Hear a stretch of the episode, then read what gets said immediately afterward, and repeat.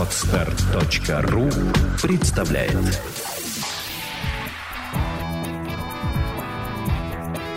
Александра и Андрей Копецкие в лучшем психологическом подкасте «Психология, мифы и реальность».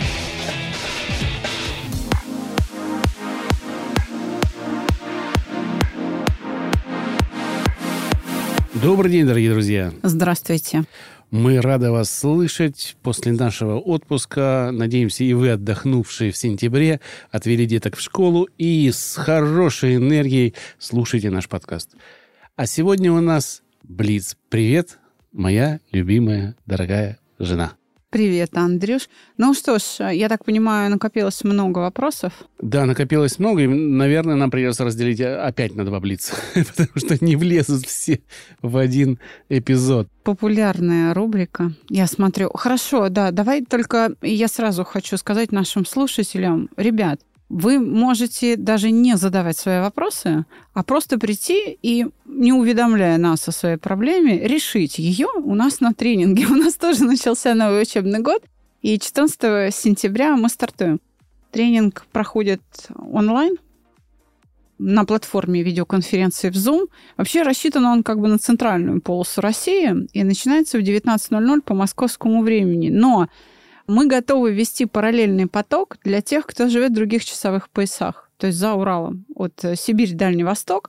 Мы готовы для вас сделать другое время, так чтобы вам не надо было а жертвовать ночь. Часика свою. В два, наверное, да? Я Нормально. думаю, что в два или в три часа по московскому mm-hmm. времени это будет адекватно. Единственная просьба, вы, пожалуйста, укажите свое местоположение, что я там из Сибири или я с Дальнего Востока. У меня там плюс четыре, плюс шесть, плюс семь часов от Москвы. И если вас набирается человек пять хотя бы, да, мы запускаем для вас отдельную группу. Мы на это готовы. Только, пожалуйста, обозначьтесь. И если таких заявок будет поступать большое количество, то мы отдельную услугу введем для вас на сайте, вы будете видеть. Выбор или... часового пояса. Да, выбор часового пояса. Мы хотим облегчить вам доступ к нашим урокам. Все, поехали отвечать на поехали. вопросы. Поехали. Первый вопрос от Натальи. Но он для Биркина. Ну, хорошо, давай, может быть, я на что-то отвечу. Работает ли код речи на других языках? Кто-нибудь еще занимается подобными исследованиями? Ответ на первый вопрос знаю, но очень хочется его в подкасте услышать. Хитрюга какая. Нет, на других языках код речи... Ну, то есть он работает, но он не разработан. Код речи – это что такое? Это программное обеспечение для компьютера. А, уже, там, по-моему, семнадцать версий или больше, или девятнадцать версий профессор Биркин создал. Он стал возможен, этот программный продукт, благодаря тому, что врач, психиатр, психофизиолог, невропатолог, бывший начмед штаба дальней авиации в отставке, полковник медицинской службы Алексей Александрович Биркин, построил экспериментальным путем эволюционную модель русского языка. И поэтому стало возможно запрограммировать, смоделировать в компьютерной программе процесс декодирования мозгом речи. Письменной, в данном случае мы сейчас говорим о письменной речи. Процесс декодирования, то есть расшифровки, распознавания текстов, состоит из трех этапов, согласно исследованиям Биркина. Первый этап – это распознавание буквы. Второй этап – это распознавание слога. И третий этап – это распознавание слова. Я не уверена, что Биркин в одиночку, потому что двадцать с лишним лет он работал один. И вот это все то, что он создал, вообще обычно создают научно-исследовательский институт, а он в одиночку это создал. Что он в состоянии четвертый этап декодирования, то есть распознавание целой фразы один осуществить, но он всегда рад какой-либо поддержке. Насколько я знаю, предложение есть о распознавании. В последней версии он уже его сделал.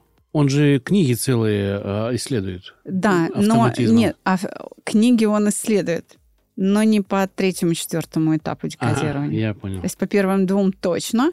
Третий он еще пока не объявлял, но если он с этим справился, он вообще гений, он достоин Нобелевской премии и ни одной. Поэтому еще раз, на других языках нет, пока только на русском. И я вас хочу обрадовать, что в Германии точно есть его книга на немецком языке «Код речи». Стоит... Нет, она называется «Я понимаю речь». Да, «Я понимаю речь». Она, по-моему, стоит восемьдесят евро. Стоила, когда да, была в продаже. Можно заказать, но... да. и, и она там есть точно, но ее нужно поискать. Поэтому, если вы хотите по, по, на иностранном языке что-то почитать, его именно, там есть предисловие от людей, знающих в этой теме, и, возможно, там а, есть ответ на вопрос, кто еще занимается этим исследованием. Это воспитание детей вообще. Это книга о том, как речь влияет на развитие мышления детей. «Я понимаю речь» — это о детях. Это не о коде речи, да? Ну, о коде речи, о том, как можно использовать речь и как нужно использовать угу. речь для развития психики ребенка. Ну, в общем, если захотите, да. то можно поискать. можно поискать. Вопрос от Аксель. Так. Опять же, по, по поводу кода речи. Видимо, мы там где-то тему поднимали, и э, вопросы вот идут в том порядке, как я их ну, скопировал.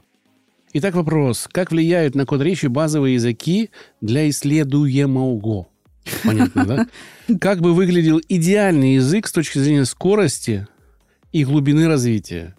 И можно ли прийти к параметрам такого языка с помощью уже существующего алгоритма? Отвечаю.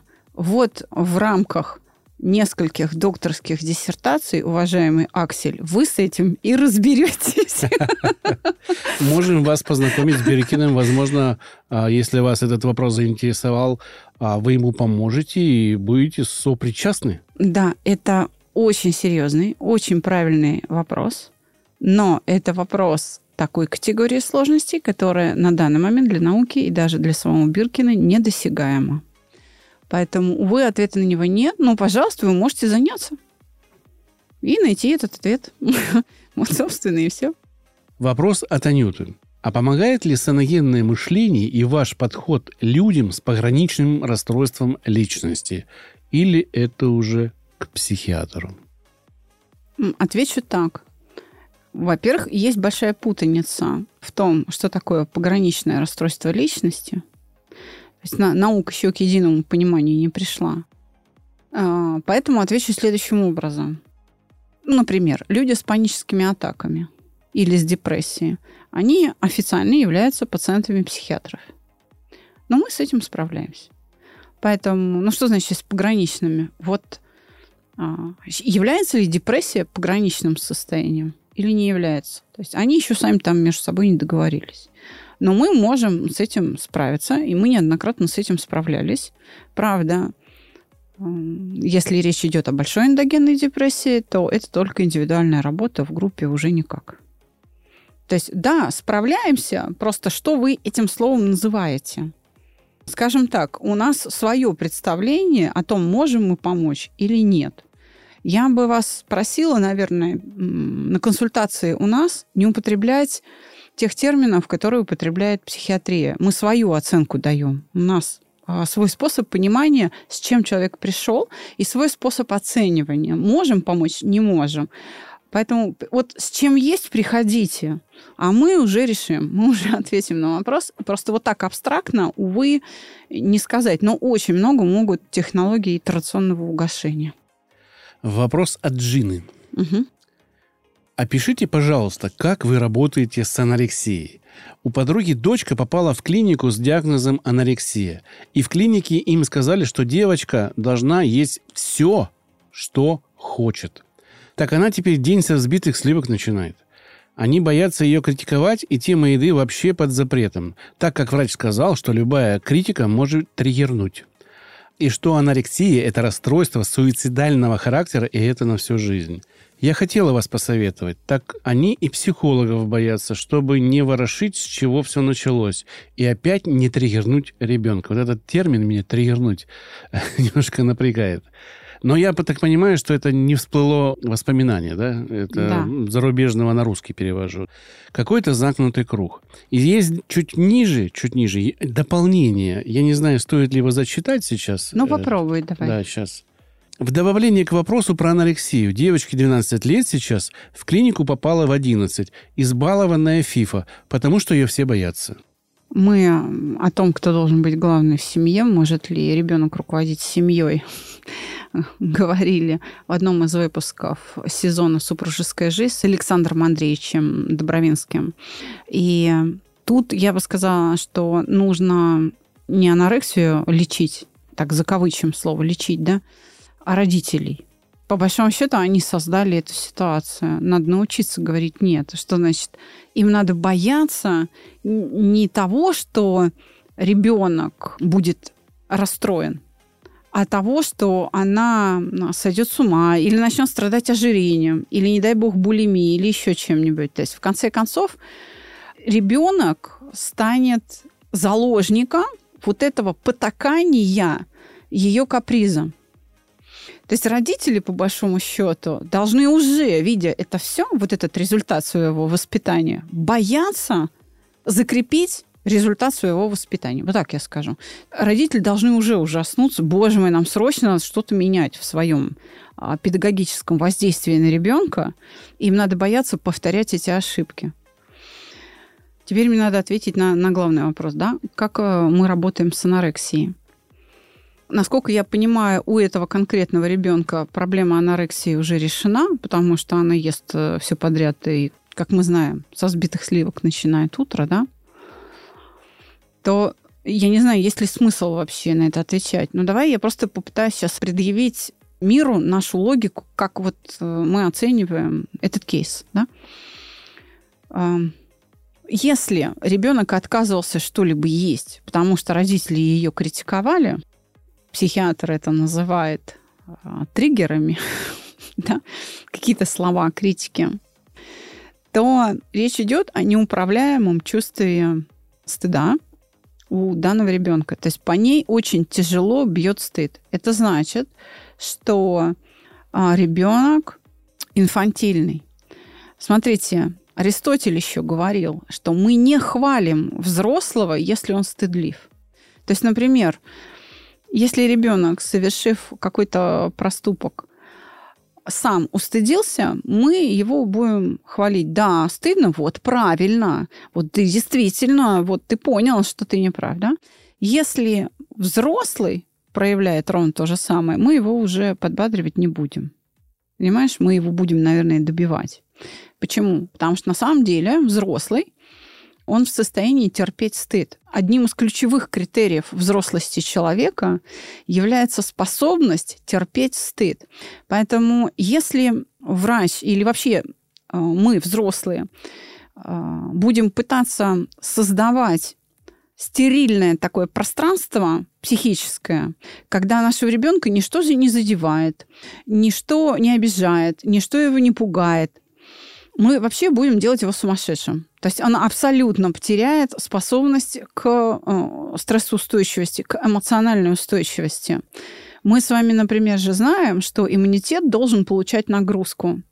Если мы не хотим болеть вирусными заболеваниями или какими-то бактериальными инфекциями, чтобы мы могли с ними справляться, мы должны с этими инфекциями сталкиваться. То есть иммунитет формируется при столкновении с заразой.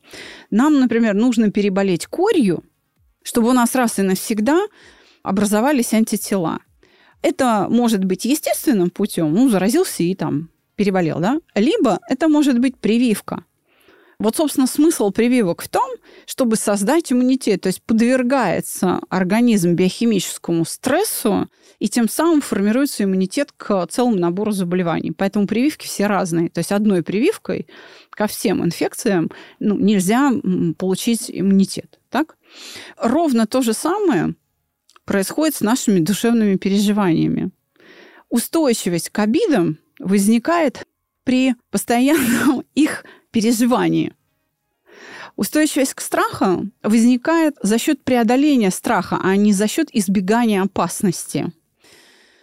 А поскольку, поскольку стыд – это взаимоотношение человека с самим собой, то даже если вы не будете его, как говорят врачи, триггерить, он все равно будет через свою внутреннюю речь эти триггеры перезапускать.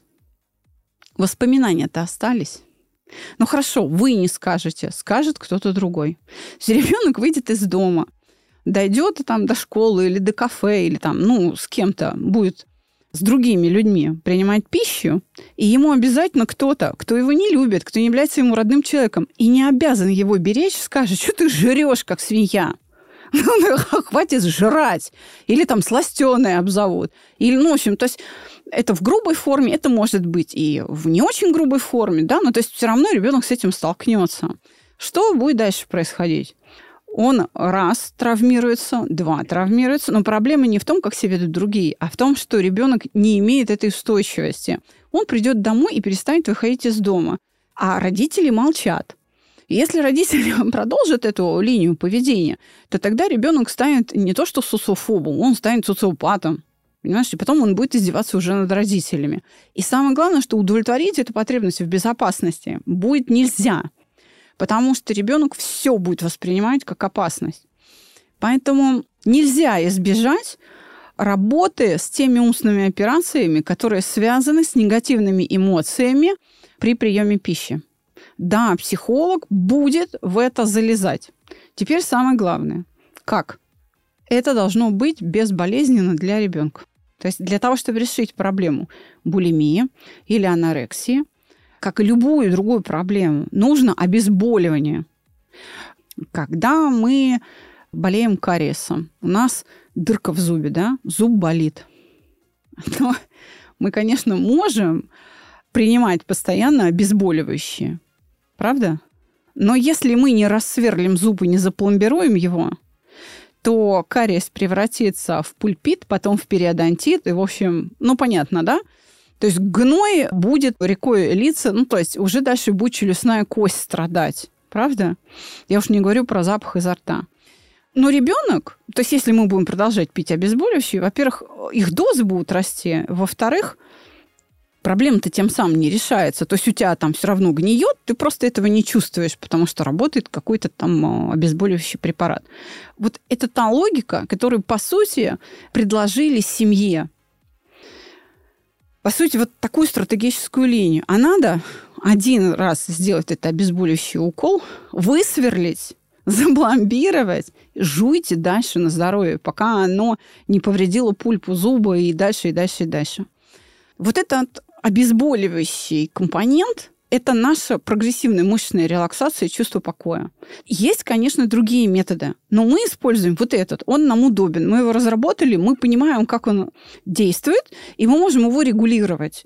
Он наиболее удобен для таких целей. Поэтому я про него и говорю. Итак, да, мы можем работать с подобного рода проблемами, и конкретно с этой девочкой. Наши технологии адаптивные для детей двенадцати лет. Да, залезать в это прошлое, в эти неприятные переживания придется, потому что именно их действие на ребенка и нужно прекратить. А для этого нужно выполнить рестимуляцию. Чтобы рестимуляция не закончилась ухудшением душевного состояния и невротизацией ребенка, нужно погрузить его в состояние покоя. Тогда вот эти переживания отделяются от личности, и ребенок их может анализировать, а не переживать, и тем самым завершать их и прекращать эти процессы мыслительные. Второй компонент, обезболивающий, это использование тетради, когда ребенок ничего не говорит специалисту, он просто пишет свои чувства. И эти записи, ну, например, мы, да, никогда не читаем. То есть выполнение этих двух условий, полная анонимность, работа э, в тетради, диалог с самим собой, просто под контролем нашего специалиста, и использование некоторых интеллектуальных средств обработки вот этих переживаний, которые в тексте выражены, да, позволяет решить проблему, э, ну, в том числе анорексии, но это общий подход для любых проблем, с которыми к нам приходят люди. А я хочу добавить, если вы или там ваши друзья боятся психологов, есть замечательный тренажер. Написал его Николай Островский. И называется эта книга «Как закалялась сталь». Кстати, да. Берите и читайте. И формируйте характер в течение большого длинного времени. Никто ж не возбраняет работать с самому собой. Просто мы это можем сталь закалить. Ну, сократить, сократить время. Сократить время, да. И все. Но вы тоже можете справиться. Ну, просто это будет десятилетие. Что-то мне подсказывает, что здесь дело вообще не в пище, а... Конечно, в переживаниях. Да, в других переживаниях. Конечно. Вот. Я, я не скажу, что этого ребенка можно к нам на тренинг пригласить, да? Но, тем не менее, вот если бы речь шла о взрослом человеке, у которого подобные сложности, то я бы сказала, вообще прямиком на тренинг «Шаг к себе», и этого будет почти достаточно. я ну, говорил с людьми, которые проходили через вот эти состояния, и часто, я не могу сказать, что это сто процентов всегда, да, но часто две причины главные в возникновении такого отношения к себе ребенка. Это первое, недостаточное принятие себя в обществе, в классе где-то, да, потому что угу. могут сказать, ты некрасивая, ты там полная, ты толстая, и девочка или там мальчик начинает работать над собой таким способом, да. А второе – это идолы, которых видят на сцене. И подражание этим идолам, потому что им нравится, но не всегда это здорово и здорово. Я еще хочу сказать, что часто нам приводят родители подростков, детей, со словами, что вот у меня ребенок такой действительно стыдливый и неуверенный в себе, ему надо повышать самооценку. Вот так оценивает родителя. А когда мы начинаем общаться с таким ребенком, а у него корона на голове, он, наоборот, перехваленный, он залюбленный, он никогда не слышал критики, поэтому он не в состоянии ее терпеть. А вот это состояние нетерпимости к критике, это на самом деле не стыд, это невроз обиды, с которым он не справляется. А возникает он почему? Родитель думает, ну, раз тебя там ругают, я тебя буду хвалить. И не замечает этого. Да, и получается, что автопроцесс. Да, захваливают, и ребенок вообще не имеет связи с реальностью, да? Потому что родным он доверяет больше. Да. И взлетает как бы до небес, а это ничем не подтверждено. Вопрос от Натальи. Что значит сильный человек? Легко справляется с тяжелыми жизненными ситуациями, берет на себя много ответственности и несет ее. У человека большие амбиции и цели, и он двигается к ним. Есть ли какие-то критерии силы? Хороший ну, еще масса. Вопрос. Вот во мне сто пятьдесят килограммов. Я, наверное... по отношению к себе обществу, они меня могут считать сильным. Ну, я и выгляжу так вроде как сильным, да? Угу. Но я хочу сказать, что я не такой уж сильный. Уже и возраст, уже и мышцы не те. Поэтому это все Но, обманчиво, да, мне кажется. Здесь, я думаю, надо ввести дополнительные критерии для анализа. Например, если мы говорим о физически сильных людях, то они измеряются ну, какими-то спортивными дисциплинами. Не знаю, можешь ты сто килограмм штангу или там триста килограмм поднять или не можешь. Да? Есть люди, которые считаются самыми сильными. Это пауэрлифтеры. Они подтверждают того, что человек на очень многое способен, во всяком случае, в переноске тяжестей. Да? Но тогда эти люди, в том числе и самые медленные, вот, то есть они ну, там не пробегутся, прямо скажем. Да? Вот а бегуна, который, скажем, не только марафонскую дистанцию может пробежать, а, допустим, ультрамарафон, супермарафон или, скажем, суточный бег может осилить. Он сильный, но, безусловно, у него эта выносливость... ну, такая вот, да, устойчивость к утомлению, она связана с силой. Потому что надо иметь силы бежать целые сутки, правда? Но эта сила будет отличаться. То есть как бы пауэрлифтер и э, бегун, который сутками бегает, они сильны просто по-разному. Мне кажется, что Наталья здесь... Вот здесь как раз произошла подмена. Мы часто говорим «сильный человек» о людях, которые чего-то добиваются. Как назвать человека, который добивается своего, идет по жизни смело, решительно, без э, страха, да? Э, у него есть определенное название. Это лидер, наверное, да? Но я вижу этот вопрос по-другому. Она все-таки довольно четко его очертила. А вот параметры силы чем меряются? Так вот я как раз подвожу к тому, что сила проявляется в отношении к чему-либо. То есть к переноске тяжестей это один критерий силы. К преодоление. Способности, да, терпеть усталость – это другой критерий силы. Или, скажем, способность терпеть переживания какие-то – это третий, это уже как бы духовная сила. Понимаешь, быстро да? восстанавливаться после да. неудач. Прощать. Прощать. Вот люди, которые обидчивые, которые не умеют прощать, считаются слабыми людьми. То есть ну, он не может простить. Или там трус, человек, который э, не может справиться со своим страхом. Он тоже считается слабым. Поэтому, смотрите, вот когда мы оцениваем сильный человек или слабый, то это понятие, оно очень ограничено. Оно всегда должно проецироваться в отношении к чему-то. Сильный по отношению к чему? К какой задаче? Можешь ты с ней справиться или не можешь? То есть нет вот этого абсолютного понимания силы. Она всегда в проекции, в отношении к чему-либо, к какой-то задаче. Вот так бы я ответила. То есть если мы говорим о душевно сильном человеке, то это э, можно проиллюстрировать примером, когда ты в состоянии простить, например, своего убийцу. Или пойти на смерть, зная о том, что она э, неизбежна. То есть вот это э, сила. То есть доброта, терпение, все, ну, умение прощать, это к доброте, наверное, относится, и э, не расстраиваться. В принципе, все. Да, то есть поддерживать вот эту свою душевную стабильность. Например, родители из предыдущего вопроса слабые. Они слабохарактерные люди, потому что они э, не могут управлять своим ребенком. Они боятся того, что на самом деле не страшно. То есть они должны бояться как раз потакать вот этим капризам и слабостям дочери. Соглашусь. Вопрос от Владимира. Коротенький, но мне кажется, это можно вытянуть на целый эпизод. Давай попробуем. Как рассказать ребенка шести лет о смерти и не напугать его? Mm.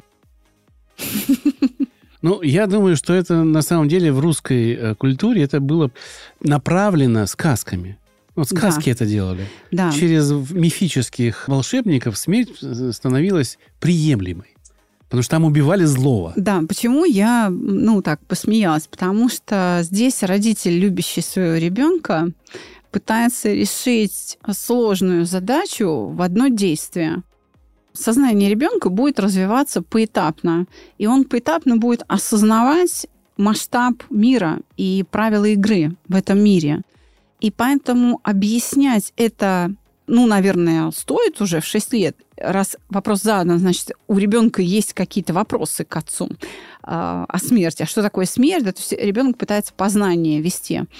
Но надо настраиваться на то, что в шесть лет это одно объяснение, в десять лет другое, в четырнадцать третье, к тридцати годам оно будет четвертое.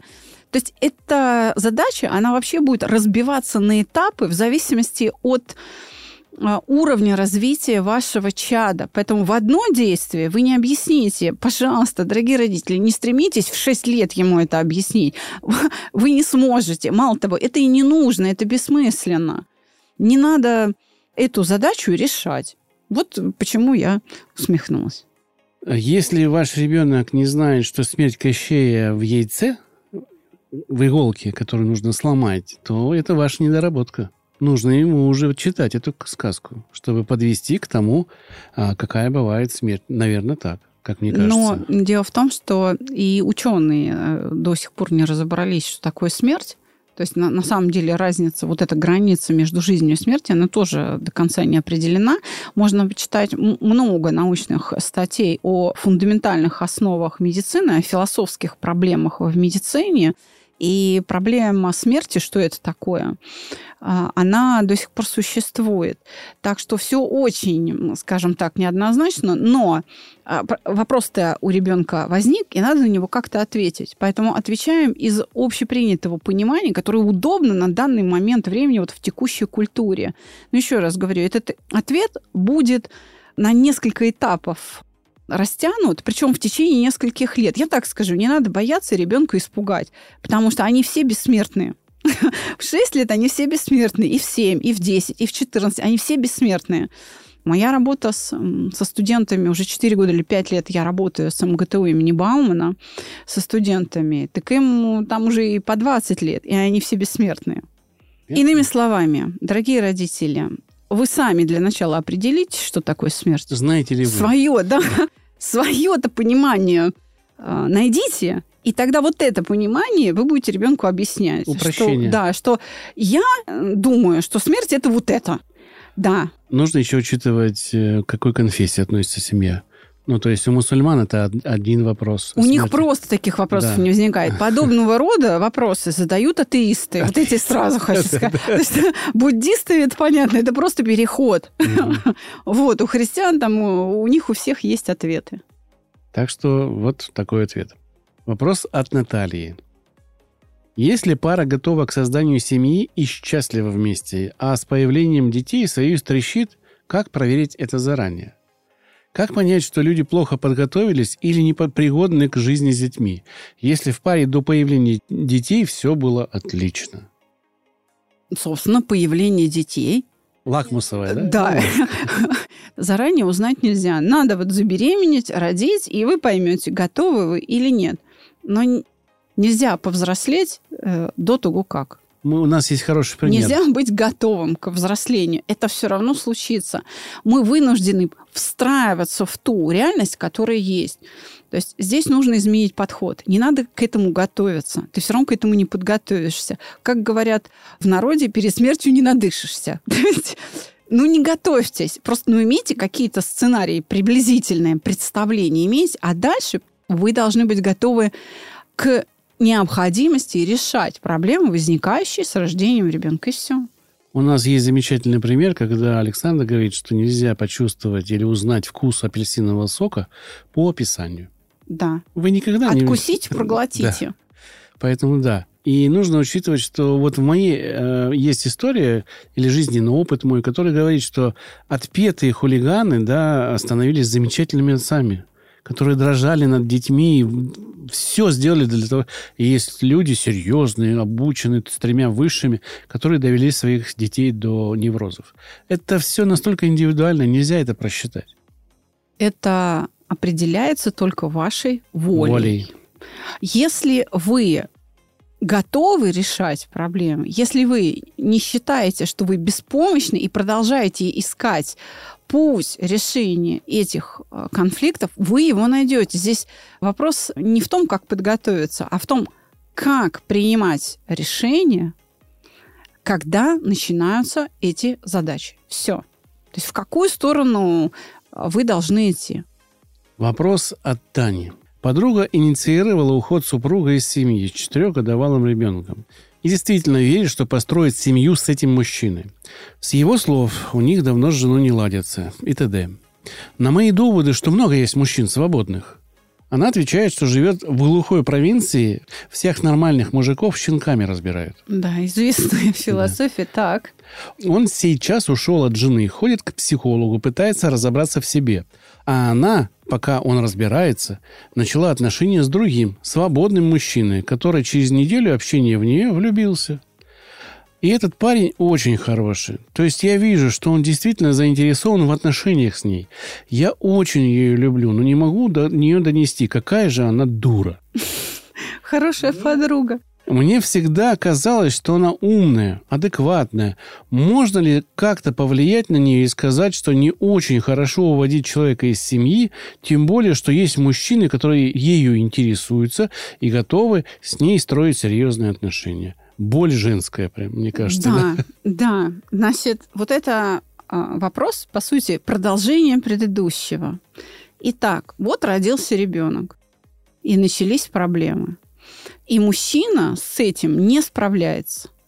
Я очень часто слышу от мужчин, которые приходят ко мне с проблемой, значит, разводиться или не разводиться, вот именно эти слова. Вот именно такие ситуации, просто они все как под копирку.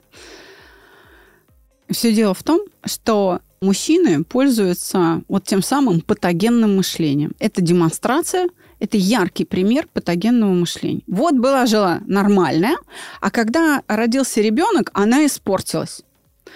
Значит, дорогие мужчины, поймите, женщина, как и вы, мужики, не пищевой товар, не консерва со сроком годности. Вот это надо осознать. Женщина не испортилась. У него нет проблем с женой, у него есть проблемы с его адаптацией к рождению ребенка в семье. Потому что жена, она стала матерью. У нее изменились потребности и способ их удовлетворения, к которому мужчина не готов. Мало того, он не может быть к нему готов до тех пор, пока первый ребенок не родится. Это его задача приспособиться к новой женщине. Перемены очень сильные. У нее выросли эти потребности. И требования к нему, они не безосновательны. Да, мужики приходят к психологу, и вот этот персонаж ходит к психологу со словами: ну как же так, вот она была хорошая, а сейчас вот она ко мне необоснованные претензии. И необоснованные кем? По чьему мнению они необоснованы? Если ты думаешь, что твоя жена, родив, не изменит свою жизнь, что с рождением ребенка твоя лично мужская жизнь и мужская роль в семье никак не переменится, то ты глубоко заблуждаешься. Вот она задача, решай ее. Это значит, что, заведя отношения на стороне, ты спасаешься бегством. Женщина действительно после родов может впасть в послеродовую депрессию. Да, она может быть в чем-то невыносима. Но когда человек болен, он действительно ведет себя хуже. Он действительно себя ведет хуже. И в этом твоя мужская супружеская роль человека, который любит. Помочь преодолеть эти сложности и выйти из послеродовой депрессии. Когда мне вот эти вот мужчины приходят на консультацию и говорят: ну, уже три года прошло. Я говорю: обратитесь, пожалуйста, к интернету. Депрессия может длиться десятки лет. И пятнадцать лет может идти депрессия. Люди по семь, по девять препаратов принимают. Десятками лет ежедневно. Потому что это процессы очень сложные. Депрессия – это, извините меня, не чирий, который взял скальпель, обезболил местно, вырезал и свободен. Это не так. Это процесс, сложнейший психический процесс. И если вы с ним не справляетесь, это не значит, что ваша женщина испортилась. Это значит, что вы не можете адаптироваться к новой реальности. Значит, теперь по поводу этой барышни. Какой аргумент ей надо привести? Она пользуется тоже патогенным мышлением. Одна из ярчайших философий, демонстрирующих патогенное мышление. Идея: всех хороших щенками разбирают. Значит, ну давайте тогда разберемся, а что такое хороший? Вот тот, который изменяет жене с ребенком, который не справился и не адаптировался к новой реальности, он хороший? Вот чем он хорош? То есть нужно ее в эту реальность уткнуть, чтобы она, наконец, с ней столкнулась. Потому что он и в новых отношениях, когда она ему родит ребенка, а он уже имеет опыт бегства, он опять не справится и опять свинтит. И так будет идти по кругу. И те, кто приходят уже после третьего развода ко мне, у них все время один и тот же сценарий. И они приходят уже не для того, чтобы пожаловаться на свою третью жену и вообще на женщин. Если человек уже после третьего такого эпизода попадает на прием к психологу, то он уже говорит: а как мне этот сценарий прервать? Видимо, дело во мне. Браво, я говорю, бинго, да, ты выиграл суперигру. Отличный, правильный вопрос. Тогда эта проблема решится. Значит, что нужно для этой барышни? В чем помочь? Как ее остановить? Сразу могу сказать: никак. Пусть она обожжется. Ей нужно это прожить. Дайте право людям ошибаться. Да, это больно. Значит, вы должны быть готовы подхватить. Подхватить ее и сказать: ну вот, смотри. И задавать правильные вопросы. Отличный ответ. Ну что ж, вот такой вышел у нас Блиц с достаточно прям долгими ответами от Александры. Мне кажется, она все разжевала. Спасибо, что вы присылаете их нам, пишите в чатике. У нас еще, как оказалось, вопросов на пару Блицев осталось. Ну, поэтому давай тогда пообещаем их, да, в следующий четверг. Но, тем не менее, вот в следующую среду, четырнадцатого сентября, я жду желающих на тренинг. А самое главное, чтобы те, кто живут в Дальний Восток, Сибирь, в других, да, часовых поясах, обозначайте, пожалуйста, себя в заявках. Мы для вас специально сделаем другое время, чтобы дать вам доступ к нашим технологиям. До новых встреч, друзья. Спасибо, что вы слушаете. Подписывайтесь на нас везде, ставьте оценочки нам в iTunes. Нам очень это важно и помогает распространять наши знания. Так что спасибо. Всего до свидания. Доброго.